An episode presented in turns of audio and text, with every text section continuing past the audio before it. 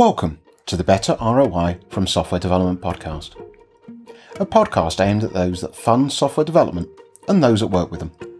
In a series of short, weekly podcasts, I, your host Mark Taylor, hope to educate and inform on why traditional management processes won't get you the best return on your investment. And along the way, I'll provide advice on how to improve that.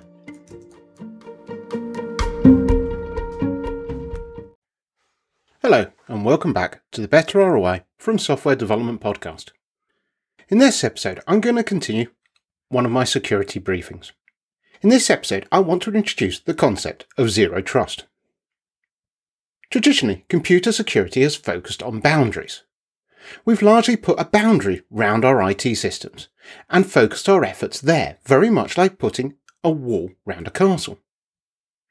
Traditionally, we've not really been looking at the granularity enough to really protect the resources within those boundaries. Zero trust is a recognition, and the growing recognition, that we need to do more, that we need to be looking at protecting within the boundary. As with all things technology, it moves.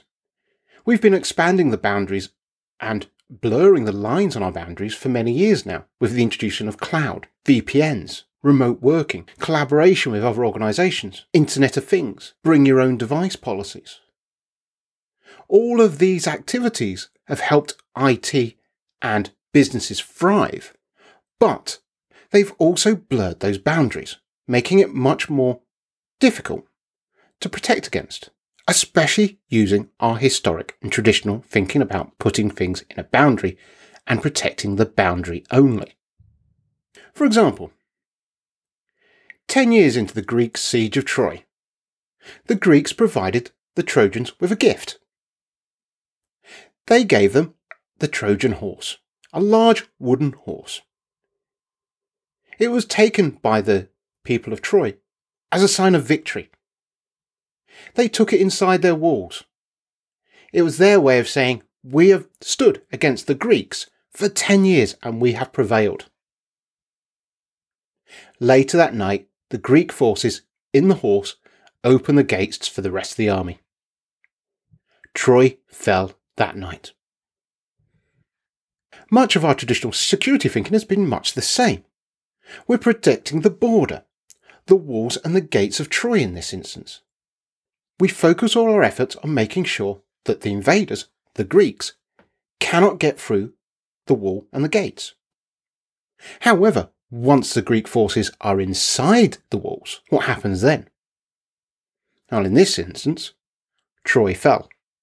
And in most of our technical systems, most of our IT systems, once a hacker is within the security boundary, the same happens there as well. The Zero Trust initiative, however, would have us thinking differently.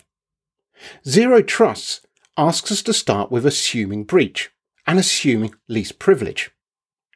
So in this example, even if the horse was inside, the Greek force inside would still be unable to do anything because there are protections not just at the walls, but everywhere within the city. There would be security stopping the movement of people through streets, between houses, between various locations within that protected boundary.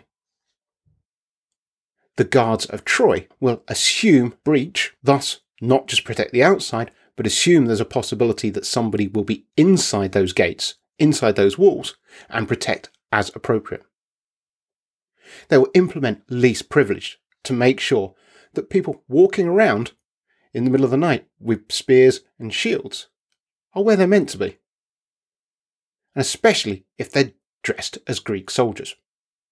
Wikipedia describes Zero Trust as, begin quote, the Zero Trust security model describes an approach to the design and implementation of IT systems.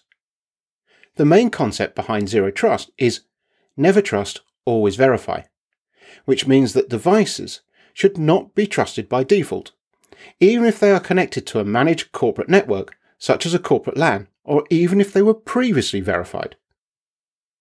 The once traditional approach of trusting devices within a notionally corporate perimeter, or devices connected to via a VLAN, makes less sense in such highly diverse and distributed environments. Instead, The Zero Trust approach advocates mutual authentication, including checking the identity and integrity of devices without respect to location, and providing access to applications and services based on the confidence of the device identity and device health in combination with user authentication." End quote.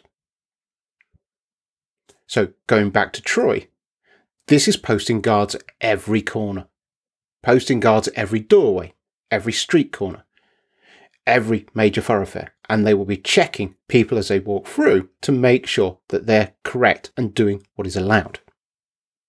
I refer you back to my comments in last week's episode about convenience is the enemy of security. I should probably point out at the moment that Zero Trust is a major undertaking.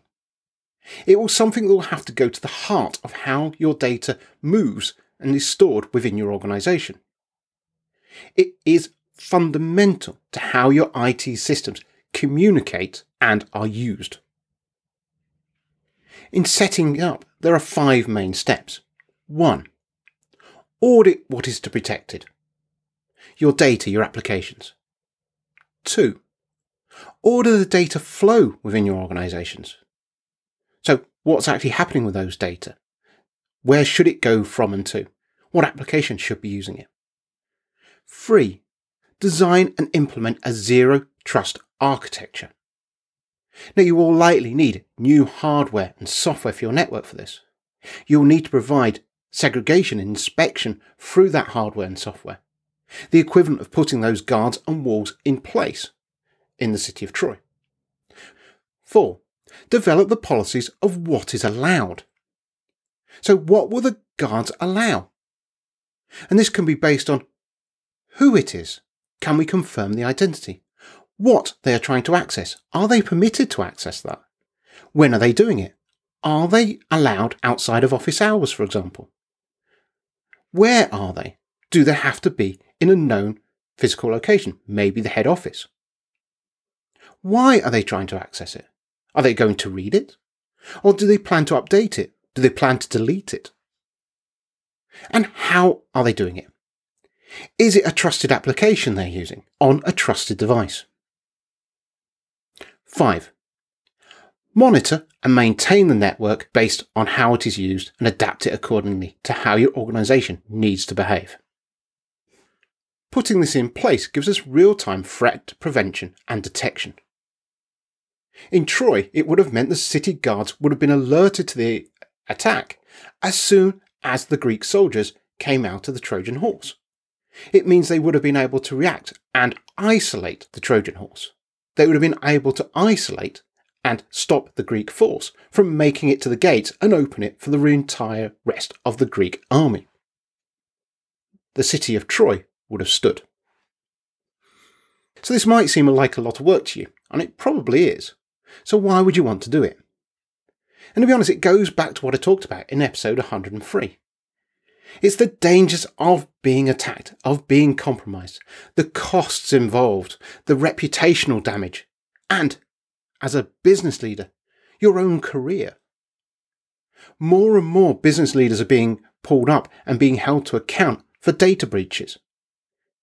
And I think that's correct, because it has to be seen that it is a priority, that we are protecting customer data, our intellectual property, that reputational cost, that ability for people to trust our organisation. This should be critical to leaders and owners of any organisation.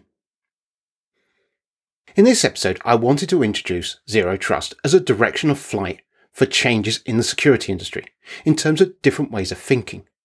So rather than thinking in the traditional boundary protection, thinking much more granular and making sure that we're assuming that portions of our systems could be compromised, such as the gates of Troy, but then to stop any further egress.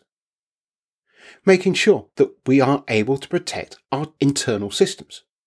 Making sure that just because a hacker has managed to breach one system, they haven't got access to everything.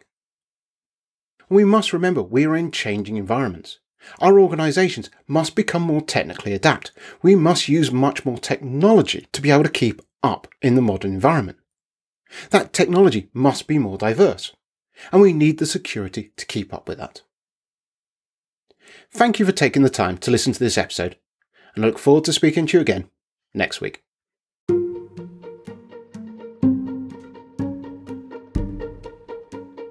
This podcast has been hosted by me, Mark Taylor. It has been produced by Red Folder Consultancy Limited, a consultancy that can help you achieve better return on your software development investment. You can contact them or have a say on upcoming podcast topics at red-folder.com/podcasts. Or you can reach out to me on Twitter at redfoldermark. If you're getting value from this series, please tell a friend and help me grow my audience. Thank you.